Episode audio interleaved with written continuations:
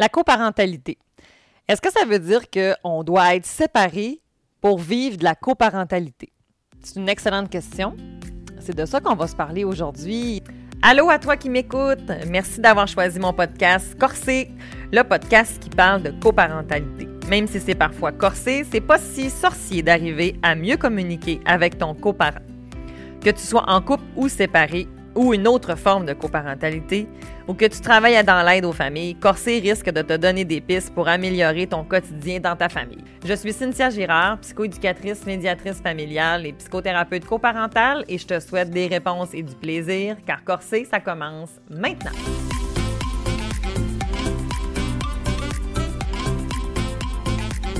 Bonjour à tous! Alors, cette semaine, on se parle de coparentalité.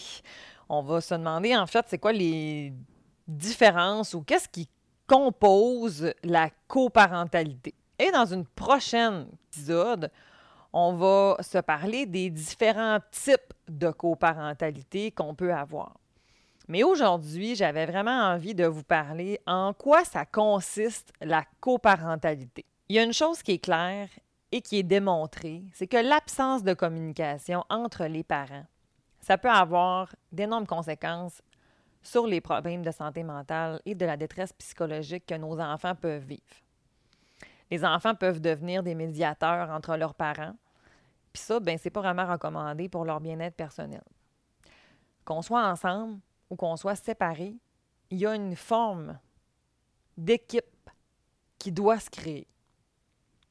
Dans les cas plus graves, les enfants peuvent même développer deux vies en parallèle. Hein, la vie avec mon parent 1 puis la vie avec mon parent 2. Puis ça, ben, je ne sais pas si vous pensez comme moi, mais je trouve ça franchement triste. Imaginez-vous que quand euh, vous êtes avec euh, des amis au bureau, vous êtes une personne, puis quand vous arrivez à la maison, vous vous transformez en quelqu'un d'autre. Parce que à la maison, qui vous êtes avec les collègues, c'est pas acceptable. Vous savez qu'à la maison, ça passera pas. Puis quand vous êtes au bureau, la personne que vous êtes à la maison, mais ça non plus, c'est pas acceptable. Fait que vous êtes complètement quelqu'un d'autre. À court terme, on peut peut-être s'adapter, mais à long terme, on finit par avoir euh, certains euh, troubles identitaires. Hein. On peut se demander euh, au niveau de, de, qui je suis, mon identité, ça devient pas clair. Pour un adulte, alors imaginez pour un enfant en construction, en plein développement de son identité, voire même un adolescent. Hein, qui est en pleine crise identitaire, justement, puis il a besoin de se définir, mais que là, quand il est chez l'un, c'est difficile, quand il est chez l'autre, c'est, difficile, il ne peut pas être qui il veut, on marche sur des œufs. Hein, si je dis ça, comment il va l'interpréter? Si je pense ça, comment il va le voir? Ça devient complexe pour les enfants, ça, à la longue. Donc, il est clair que, euh, dans l'exemple que je viens de vous parler, c'est plus flagrant quand les parents sont séparés. Mais quand les parents sont ensemble, bien, ça s'observe aussi. Hein, par exemple, euh, quand maman est avec moi, ben je peux me permettre euh, de crier, je peux me permettre de jouer fort, je peux me permettre euh, de bouger. Puis, hop, quand papa y est là, je dois être calme. je ne peux pas parler trop fort. Je ne peux pas donner mes idées. Ça devient compliqué. Alors, l'équipe parentale, ben c'est la base.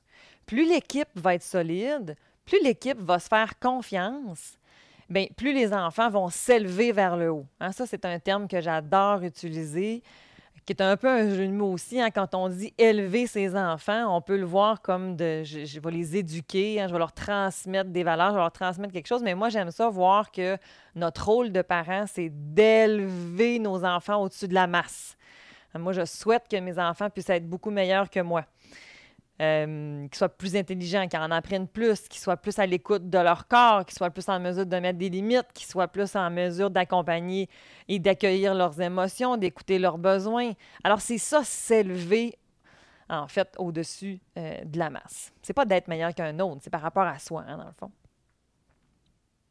Alors, je vais vous parler en fait de comme euh, quatre grandes catégories, si on veut, qui composent la coparentalité.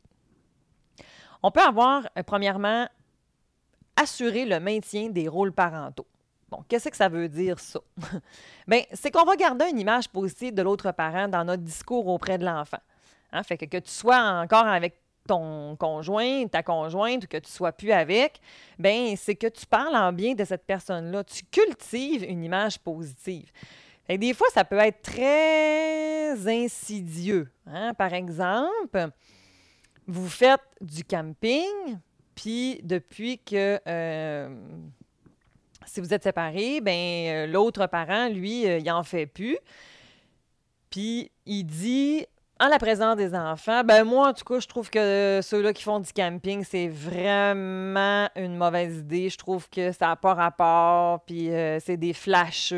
Euh, bref, il va parler un peu comme ça. L'enfant, dans sa tête, sur le coup, une fois de temps en temps, est-ce que ça va créer préjudice? Est-ce que ça va lui faire du tort? Pas nécessairement. Sauf que si j'accumule ces commentaires-là et que plus l'enfant comprend que, ben, coudons, c'est tout ce que mon autre parent fait, ça. Ben, ça veut dire que mon autre parent, ben, c'est un flasheux, puis c'est un ci, puis c'est un ça, voyez-vous? Alors, c'est là que c'est important de garder une image positive de l'autre parent en tout temps. Hein? Dans notre cuisine, parfois, on va se chicaner ensemble quand on est encore en couple. Mais il faut faire attention à ce qu'on va dire, puis à comment on, va, envoyer le message qu'on perçoit l'autre parent, parce que l'enfant, c'est aussi ça qui va, qui va assimiler puis qui va apprendre. L'enfant, ben, il a le droit de parler de son autre parent. Il a le droit de parler de ce qu'il vit avec son autre parent, avec l'autre. Hein? Fait que petit coco est avec papa, puis il a le goût de raconter comment ça s'est passé avec maman, bien, il a le droit. Euh, Cocoon est avec maman, puis est en train de parler que quand maman était à sa soirée de filles, qu'est-ce qu'elle faisait avec papa, puis que maman nomme que ah ben c'est ça, hein, quand je suis pas à la maison, c'est comme ça que ça se passe, puis là nanana, puis là on continue, et là on commence à se mettre un peu les pieds dans les plats. Hein. L'enfant, il a le droit de vous raconter ce qu'il vit. La chose qu'on a aussi avec ça, c'est que l'enfant, il va comprendre que quand je parle en négatif de l'autre, j'ai donc bien de l'attention. Puis quand je parle en positif de l'autre, est-ce que j'ai la même attention? Hein, quand le parent, son objectif, c'est de pas nécessairement dénigrer, mais que mettons que son objectif, c'est de vouloir avoir l'air meilleur que l'autre, ben l'enfant, quand il parle en positif de son autre parent, ça se peut que le parent qui l'écoute, il aime moins ça. mais que quand il va parler en négatif, par exemple, ah, ben là, il va embarquer. Ah ben oui, ben c'est sûr, hein, on sait bien, ton père, c'est comme ça que ça se passe. Mais je le sais bien, moi, ta mère, je le sais, c'est tout le temps ça qu'elle a fait. Regarde, c'est pas nouveau, là, ça m'étonne pas. Et là, l'enfant se retrouve à avoir beaucoup d'attention. Puis ça, ben, pour un enfant, avoir de l'attention, c'est intéressant. On aime ça. La chose étant aussi que quand on raconte quelque chose de négatif, on a la perception et la cognition d'un enfant. Fait que ça veut donc dire que euh, je vais comprendre les choses avec ce que moi j'en comprends avec mon niveau de maturité. ça ne veut pas nécessairement dire que tout ce que l'enfant raconte, c'est la réalité objective. Est-ce que c'est sa réalité subjective? Oui, ça, ça se peut. Mais ce qu'on veut, c'est que les deux concordent. Alors, je vais avoir besoin d'aller corroborer ou d'aller chercher l'autre bord, la version, pour m'assurer que ce soit ça. Puis des fois, ce qu'on remarque, c'est que les enfants qui ont compris que quand l'un des deux parents parle euh, beaucoup plus en négatif de l'autre, mais pendant qu'il parle en négatif de l'autre, il n'est pas en train de me demander, moi, qu'est-ce que j'ai fait? Hein? Mettons, ben maman, elle m'a chicané en fin de semaine, puis elle m'a mis dans ma chambre. Ah oui, hein? Ben je le savais. Je le sais, ta mère n'est pas capable de se contrôler. Tout le temps même, ça se passe, puis là, nanana, puis là, il continue. Mais si je m'interroge l'enfant, ah oui, Qu'est-ce qui s'est passé pour que tu te retrouves à ta chambre? Oups, je viens de tourner le miroir un peu plus vers mon enfant pour essayer de comprendre le contexte. Hein, parfois, les enfants, justement, ils vont prendre une information puis ça va être sorti de son contexte. Est-ce que ça veut dire qu'on ne croira pas les enfants? Jamais. C'est pas ça que je dis. Moi, je dis toujours qu'on doit croire tout le temps les enfants, mais une fois qu'on les, a crus, on replace le tout dans un contexte et on essaie de comprendre c'est quoi le besoin, c'est quoi l'émotion qui est en arrière de ça pour que je puisse être en mesure de mieux saisir l'ensemble de son propos. Hein, c'est plus ça qu'on va aller regarder. Une autre affaire, en fait, qu'on peut. Euh, qui compose, en fait, le, maintien des rôles parentaux, puis j'avoue que je m'égare un peu, mais c'est pas grave, c'est de favoriser des contacts avec l'autre parent. OK? Et ça, de toutes les formes Fait que c'est des contacts en présentiel. Hein, dans le fond, euh, c'est face à face, on se voit, on fait quelque chose ensemble, on fait une activité. C'est aussi euh, informel, au téléphone, FaceTime, euh, ou sinon c'est par écrit. Encore là, quand on est séparés, ça m'apparaît flagrant, hein, dans le fond. C'est de favoriser que, euh, oui, on peut se voir une fin de semaine sur deux, mais il pourrait très bien venir me chercher tous les mardis pour aller dîner. elle pourrait très bien m'accompagner à toutes mes pratiques de sport. Tu sais, ça peut être quelque chose comme ça. Quand on est encore ensemble, ben en fait, on va aller vouloir avoir des moments. Hein. Est-ce que j'ai de la place pour pouvoir prendre le bain? C'est, tu peux, je peux-tu m'occuper de cette tâche-là ou bien tout ce qui est concernant l'enfant, ça appartient à un des deux parents. Donc, je veux favoriser des moments. J'adore, euh, vous irez voir en fait sur euh, peut-être les réseaux de Sarah Hamel, quand elle parle du piège. J'adore sa capsule sur attention au piège, justement, où est-ce qu'elle fait mention que ben, notre petit coco, des fois, il y a des insécurités avec l'autre parent parce qu'il a été habitué d'être avec comme un des deux parents qui lui a répondu à la, plupart ou à la majorité de ses besoins. Euh, surtout chez nos tout-petits, hein, les poupons. Mais ça ne veut pas dire qu'il n'aime pas l'autre parent. Mais notre enfant, ça se peut des fois qu'il y a une affinité ou qu'il y a une préférence parce que euh, contexte veut que euh, maman est restée plus longtemps à la maison, par exemple. Ça pourrait être l'inverse dans votre cas, là. mais je vais avoir besoin que l'autre s'intègre pour que mon enfant puisse garder un contact et favoriser un lien avec son autre parent. Puis le parent qui s'en occupait beaucoup, ou qui passe beaucoup de temps avec, mais il faut qu'il lâche. Il faut qu'il donne des moments. Puis qu'il accepte que l'enfant, tranquillement, va, va, va, s'attacher à l'autre, va vouloir être avec l'autre, mais il va peut-être aussi vouloir revenir vers son autre parent, mais qu'on va y aller en douceur, on va l'accompagner, puis on va y arriver. sais, fait que ça, c'est important aussi. Après ça, bien, on veut laisser de la place à l'autre pour mettre sa couleur dans les interventions. Fait ça se recoupe un peu quand même, mais c'est qu'on n'est pas obligé d'être tous les deux bleus. Hein? Tu peux être bleu pâle, puis je peux être euh, bleu marin. Hein? Tu pourrais être turquoise, puis je pourrais être euh, bleu euh, cyan. Bon, OK, je suis peut-être pas super avec les couleurs de bleu, mais vous voyez le genre. On n'est pas obligé d'être pareil, pareil. ça peut être correct. Puis des fois, mais le mélange des deux, ça fait joli. Hein? Si je mets du bleu avec du jaune, ça fait du vert. Pourquoi pas? C'est peut-être super intéressant. Fait qu'il faut que l'autre ait la place pour pouvoir faire ses interventions aussi. Ce qu'on veut, c'est qu'on va avoir un tronc commun. On veut avoir des, de la similarité dans nos interventions. Fait que tu en as un des deux qui peut être peut-être plus laxiste, puis l'autre qui est peut-être plus euh, euh, autoritaire, mais le mélange des deux, bien dosé, ben ça fait un équilibre intéressant. C'est sûr que s'il y en a un qui est complètement autoritaire, puis que l'autre est complètement permissif, bien là, pour l'enfant, ça peut amener des fois des dissonances ou ça peut amener de l'incohérence, puis ça peut être plus difficile à vivre. Mais si on est capable d'arrimer, en fait, puis de trouver un équilibre là-dedans, bien, ça peut être bien. Un autre critère qui englobe la coparentalité, c'est la collaboration dans le partage des responsabilités. Bon, concrètement, qu'est-ce que ça veut dire? Bien, c'est qu'on va partager le temps de vie de l'enfant selon ses besoins et selon la réalité de chaque parent. Donc, je vais prendre un exemple avec des parents séparés. Bien, ça se peut que tu sois 60 euh, puis 40. Il y en a un qui est à 60% du temps avec l'enfant, puis l'autre est à 40% du temps avec l'enfant. Mais c'est parce que c'est ta réalité de travail qui fait ça. Bien, c'est bien correct. Si tout le monde est bien avec ça, c'est super.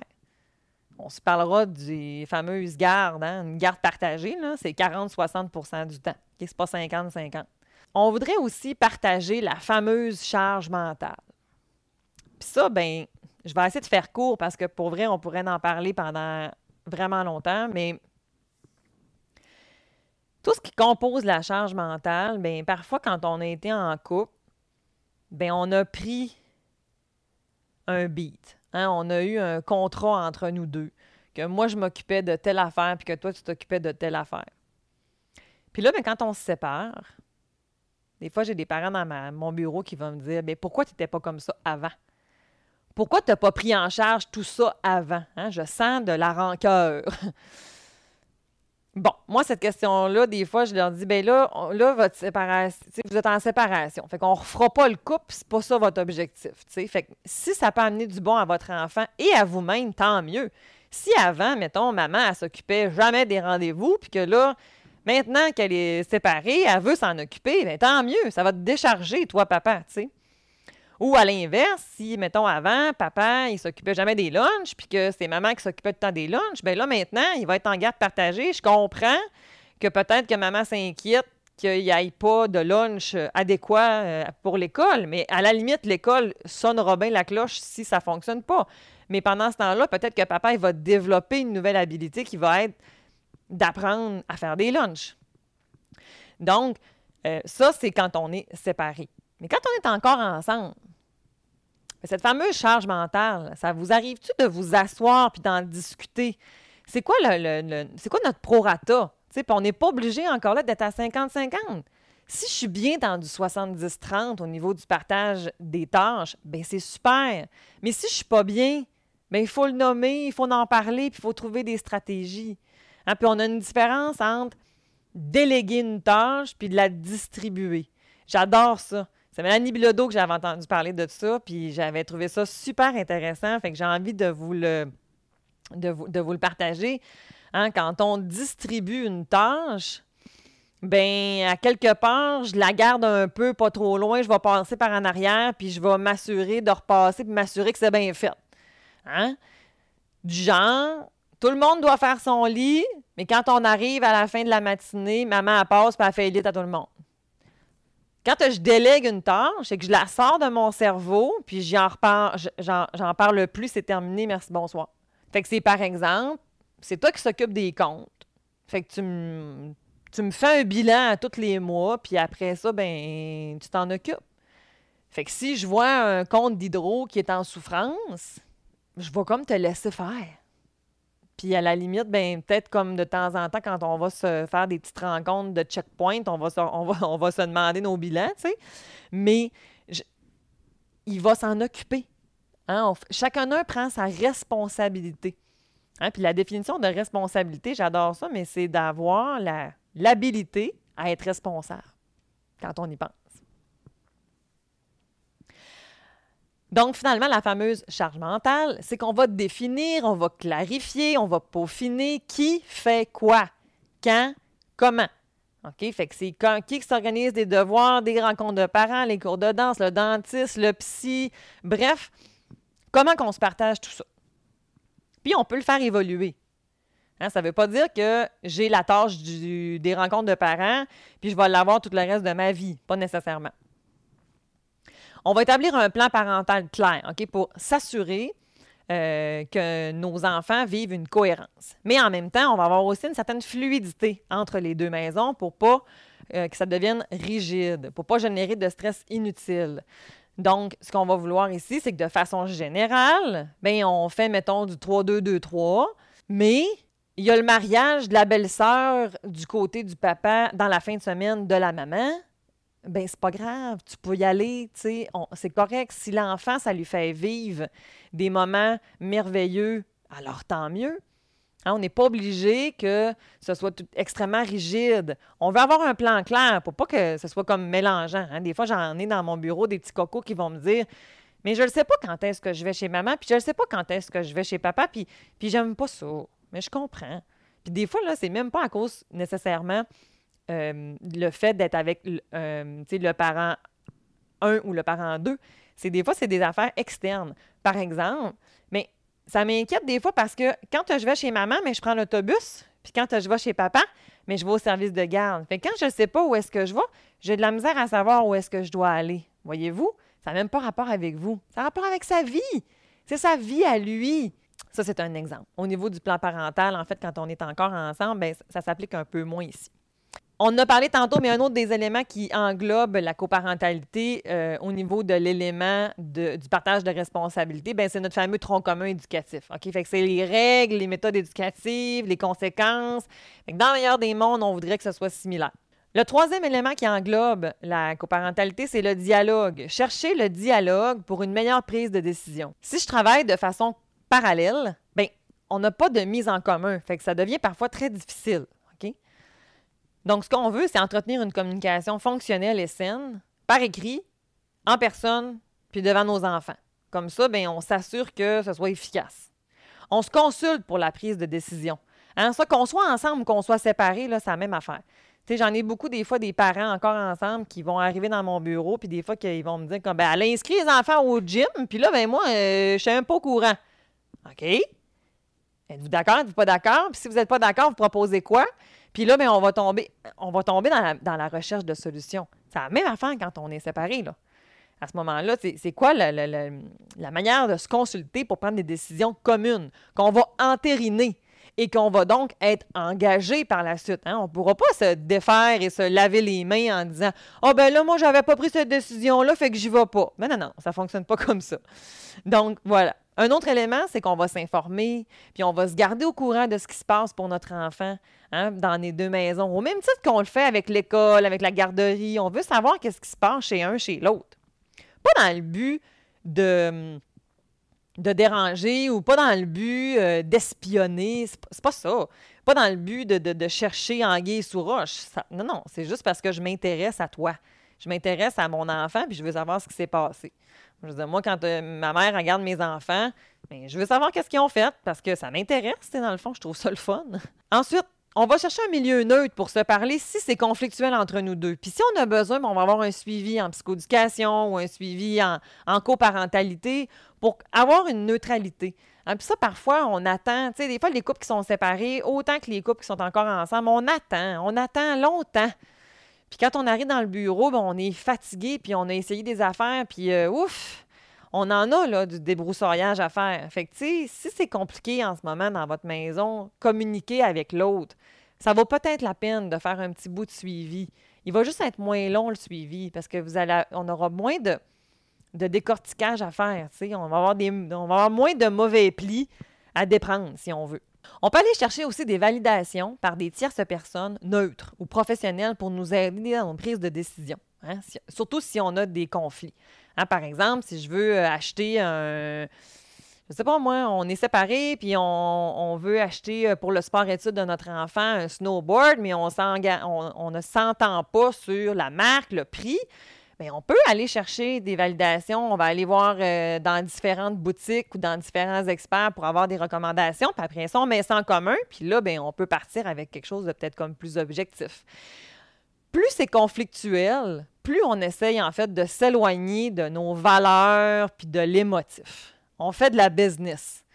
On est vraiment dans l'objectif. C'est quoi nos intérêts communs? On a besoin de quoi? Le snowboard, il faut qu'il soit, euh, je ne sais pas moi, pour, euh, pour, des, pour des jumps ou bien c'est pour faire euh, de, la, de la long track, c'est pour faire, tu sais, c'est quoi les critères que ça me prend? Ça y prend-tu des lunettes? Ça y prend-tu des, des, des, gants ou des mitaines? C'est quoi qui est le mieux pour s'assurer que son sport se passe bien, dans le fond?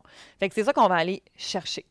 C'est la même affaire. sais, mettons, si on s'entend pas, l'enfant a besoin d'un psychologue, on s'entend pas sur les deux psys, mais c'est quoi nos critères? C'est quoi qu'on veut? Est-ce qu'on veut euh, tous les deux que ce soit un psychologue ou ça pourrait être un psychoéducateur ou ça peut être un travailleur social? OK, on veut-tu que ce soit une femme? On veut que ce soit un homme? On veut-tu qu'il soit proche de notre domicile? C'est quoi les critères qui vont faire en sorte qu'on va avoir une décision euh, commune? puis qu'on va être d'accord? Toutes les deux, puis après ça, on va pouvoir s'engager. Fait c'est quoi mes critères pour dire que cette personne-là ou l'élément qui est question, il va pouvoir se qualifier pour pouvoir être retenu ou pas. Après ça, ben, on va faire des choix. Puis il y a des moments où est-ce qu'on peut même demander aux enfants, mais c'est encore là, par exemple, je, mettrais un bémol. Vous pourriez le faire accompagné d'un professionnel pour vous assurer que l'enfant ne se sente pas pris entre les parents. Hein, quand on demande aux enfants de choisir dans un contexte où est-ce que c'est conflictuel, vous les placez à risque de conflit de loyauté parce que vos enfants ne veulent pas vous déplaire. Fait que ça se peut qu'ils vous disent à maman, une réponse, puis qu'ils disent complètement une autre réponse à papa. Ça arrive souvent dans mon bureau, ça, que les cocos ils vont me le dire. C'est vrai, Cynthia, j'ai pas dit la même affaire aux deux. Ah, OK, d'accord, je comprends. les parents, c'est vrai qu'ils s'ostinent pour quelque chose parce que c'est vrai que l'enfant n'a pas dit la bonne affaire. Mais pourquoi donc? Bien, parce que maman pense ça, puis je veux pas qu'elle chicane, puis papa il pense ça, puis je veux pas qu'il se fâche non plus. Ah, OK, je comprends. Fait que voyez-vous, l'enfant se retrouve avec la patate chaude. C'est pas à lui de j'ai réglé ça, c'est à vous. Alors ensuite, qu'est-ce qu'on a d'autre? On veut euh, utiliser des moyens constructifs pour gérer les conflits et les désaccords, sans disqualifier l'autre dans sa personne ou dans ses compétences. Hein. On va rester dans la communication non violente pour être capable d'arriver à nos fins. Le dernier élément qui compose la coparentalité que j'ai envie de parler aujourd'hui, en fait, c'est de respecter les ententes qu'on prend. Ça va de soi avec ce qu'on a dit depuis le début. Fait si on a pris nos décisions ensemble, si on s'est consulté, si on a fait le tout, le processus ensemble, ben on va rester engagé. Ça va être beaucoup plus facile aussi de rester engagé par rapport à nos décisions qu'on va prendre ensemble. Si on veut changer une entente, ben on doit fixer un temps pour s'en parler, puis prendre le pouls avec l'autre parent. Hein, je ne peux pas arriver avec l'autre et lui dire ben là, moi, ça ne me tente plus de faire. Euh, je sais pas, moi, ça ne me tente plus de faire de la garde partagée. J'aimerais mieux faire euh, un autre type de garde dans un contexte séparé. Euh, OK, mais t'as peu là, il faut qu'on en parle, tu sais. Placer l'autre devant le fait accompli, ça vous éloigne très souvent de votre objectif à atteindre. Quelle est l'attitude et les stratégies que je dois mettre en place pour arriver à mes fins? Là, vous allez me dire, oui, mais Cynthia, on dirait que tu manipules l'autre. Ben non, c'est pas de la manipulation. C'est une. Si c'est bon pour l'enfant, s'il y a un plus-value pour l'enfant, mais comment je peux faire pour l'amener à l'autre pour qu'il voit lui aussi comme étant bon pour l'enfant? Hein, parce que ça, c'est important. si on est encore ensemble, ben c'est encore là, ça va être la même chose. Là. Si, mettons que. je vais vous donner un exemple. je vais vous donner un exemple personnel. Moi, ça arrive souvent que je respecte pas ça. je suis du genre à dire à mes enfants, mais ben là, à partir de maintenant, voici comment ça va se passer sur l'heure du souper. là, mon chum, il me regarde, puis il est comme, euh, euh, OK. Fait que là, après ça, je suis comme, t'es-tu d'accord? T'es-tu d'accord? Ben là, pas trop le choix, hein? Tu viens de le coller aux enfants. Ben, on peut revirer de bord, tu sais, c'est comme. bon, en même temps, on a des valeurs très similaires, lui et moi, fait que, c'est quand même correct. Mais il y a eu des moments où est-ce qu'il me dit, ben là, je suis pas d'accord, puis j'aime pas ça quand tu fais ça parce que j'ai l'impression que tu me, que justement, tu me places devant le fait accompli, puis ça me tente pas de te suivre après dans ton affaire. Fait que, ah, OK, d'accord. Par exemple, au dodo, on a eu beaucoup de discussions sur les dodos. Donc, voilà. Après ça, ben, on, se fait des propositions gagnant-gagnant. Bien, plus vous allez arriver à avoir des ententes qui vont être optimales pour l'un et pour l'autre parce qu'on gagne tous les deux. Hein? L'exemple que je donne tout le temps, c'est si vous, vous voulez, on a une orange. Vous voulez l'orange, puis je veux l'orange. Qu'est-ce qu'on fait? La plupart des gens me disent tout le temps la même affaire. Ben, on la coupe en deux. OK? Donc, on fait un compromis. Mais quand on a fait ça, on ne s'est pas parlé, on ne s'est pas questionné, on ne s'est pas interrogé sur les besoins qu'on avait. Fait si je vous demande, vous avez besoin de quoi avec l'orange? Bien, moi, j'aimerais ça avoir la chair pour la manger. D'accord. Moi, j'aimerais ça avoir la plure pour faire un bricolage. Ah, eh bien, soudainement, on vient de collaborer. Je suis gagnante à 100% et vous êtes gagnante à 100% Dans le cas où est-ce que je coupe mon orange en deux, on est gagnant et perdant à 50-50. Alors, on a toujours intérêt à aller chercher le besoin en arrière. C'est quoi la fonction? Pourquoi j'aimerais savoir ça? C'est quoi le plus-value? Alors voilà. Le dernier point, ben, c'est en fait euh, essayer des ententes. Puis après ça, on les ajuste au fil du temps, au lieu d'attendre d'avoir comme la solution parfaite. C'est là où est-ce qu'on va trouver un équilibre. Hein. Des fois, les parents encore ensemble vont dire, moi, mais moi, là, euh, moi, je veux faire de la parentalité bienveillante, puis là, on est mon chum, lui, là, lui, il est plus autoritaire. OK? Ben, qu'est-ce qu'il y a de bon dans l'aspect autoritaire, puis qu'est-ce qu'il y a de moins bon, puis qu'est-ce qu'il y a de bon dans la parentalité bienveillante, puis qu'est-ce qu'il y aurait de moins bon, puis on essaie de mettre ça tout le monde en co-construction, puis de trouver un équilibre là-dedans. Hein, dans le fond, de trouver comme pour que ce soit fonctionnel pour les deux, hop, tu sais, que ça amène pas, bien entendu, de préjudice à l'enfant, puis qu'au final, ben on l'essaye, puis dans trois semaines, dans deux semaines, on la révise. Si ça fonctionne, super, puis si ça fonctionne pas, on ajuste. Est-ce qu'on met tout à la poubelle? Pas nécessairement. C'est peut-être comme certains éléments. Hein, parce que vivre l'expérience, c'est souvent beaucoup plus riche que de juste rester dans la théorie. Alors voilà, fait que tout ça, en fait, on l'applique-tu pour l'autre ou on l'applique pour les enfants? On l'applique pour les enfants. Parce que plus vous allez être convaincu que vous le faites pour vos enfants et non pas pour vous ou bien même pour l'autre, mais plus vous allez voir l'autre non pas comme un adversaire, mais comme un coéquipier. Puis ça, bien, ça va être vraiment gagnant pour l'intérêt de vos enfants. Et bien voilà, c'est comme ça que se termine l'épisode d'aujourd'hui. J'espère que tu as apprécié. D'ailleurs, tu peux euh, laisser un avis pour mieux faire connaître le podcast.